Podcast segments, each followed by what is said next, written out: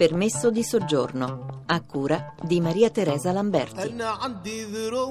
Io sono Toti Amato, presidente dell'Ordine Medici di Palermo e della Sicilia. Già da tempo che parliamo o diciamo e promuoviamo una lingua comune sanitaria nell'area del Mediterraneo. Dialogo Mediterraneo di Elena Paba. Un confronto continuo dei saperi riteniamo che l'area del bacino mediterraneo sia una risorsa partendo da quella lingua antica comune che era il sabir, che pochi conoscono e che era la lingua che adoperavano i pescatori del Mediterraneo tanti anni fa. Palermo è un crocevia e da noi arrivano dai cinesi agli indiani, a Bangladesh, rumeni, Ucraina e al Nord Africa, dall'Africa sud-sahariana a Mazzara del Vallo, ogni due nati ce n'è uno straniero, 50% dei nati, l'integrazione c'è, basta girare per le strade di Palermo che lei troverà la doppia lingua, il nome della città in italiano e in basso in lingua araba. Voce e suoni dal convegno del Mediterraneo, Salute e Migranti, Taormina, Sicilia.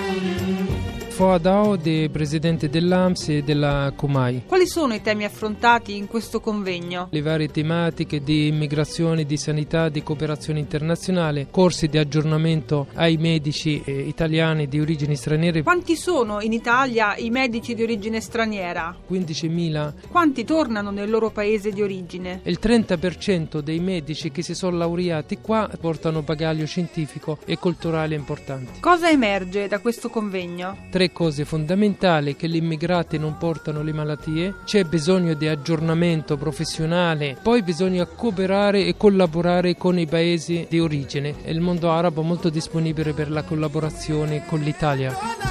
Giuseppe Renzo, presidente CAO nazionale della Federazione degli Ordini dei Medici e degli Odontoiatri. La differenza fra quella che è la situazione attuale in Italia, dove abbiamo 58.000 operatori odontoiatri, rispetto a un paese di 60 milioni di abitanti e contrasta con altre realtà, il Congo, Kenya, in alcuni paesi addirittura come nel Congo 5 soli dentisti a fronte di milioni di persone, un rapporto che in Italia è di 1 a 800 a 900, lì troviamo un rapporto di 1 a 12.000 cittadini e non consente neanche quel rapporto delle prestazioni in sicurezza, quelle minime prestazioni odontoiatriche.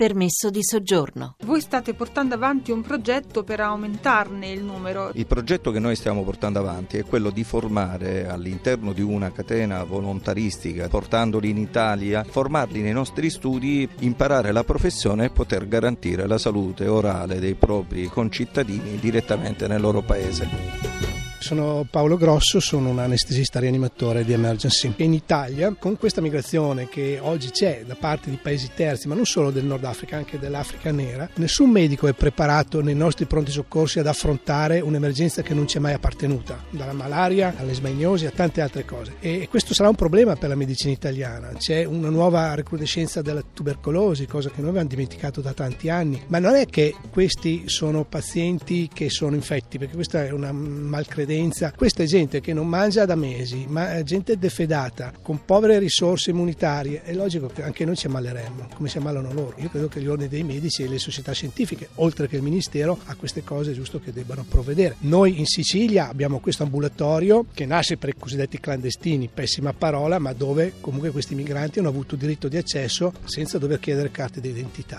Eh, sono nati questi due policlinici viaggianti che hanno un'importanza fondamentale nel garantire garantire una medicina che va sul territorio e non attendere un malato che spesso non arriva in ospedale perché ha paura di essere identificato, mille paure anche ingiustificate. Passiamo dall'Italia all'Africa con un nuovo progetto di medicina di qualità. In Africa sta nascendo questo grosso progetto di medicina di qualità a disposizione di tutta l'Africa. È la prima volta il progetto che nasce all'interno di singole nazioni che si mettono poi a loro volta a disposizione degli altri territori che sono confinanti o meno per mettere a disposizione di tutta l'Africa e non soltanto soltanto del prato di casa tua una medicina di qualità. È chiaro che Emergency da solo non ce la farà, interesseremo l'OMS, verremo, verrà interessato organismi sovranazionali, oltre che la partecipazione dei governi africani, perché credo che questa possa essere una soluzione per il futuro. Vi ricordo che per le vostre segnalazioni la nostra segreteria è sempre attiva. Il numero 06 331 72050, la nostra mail permesso di soggiorno chiocciolarai.it. Un saluto e a domani.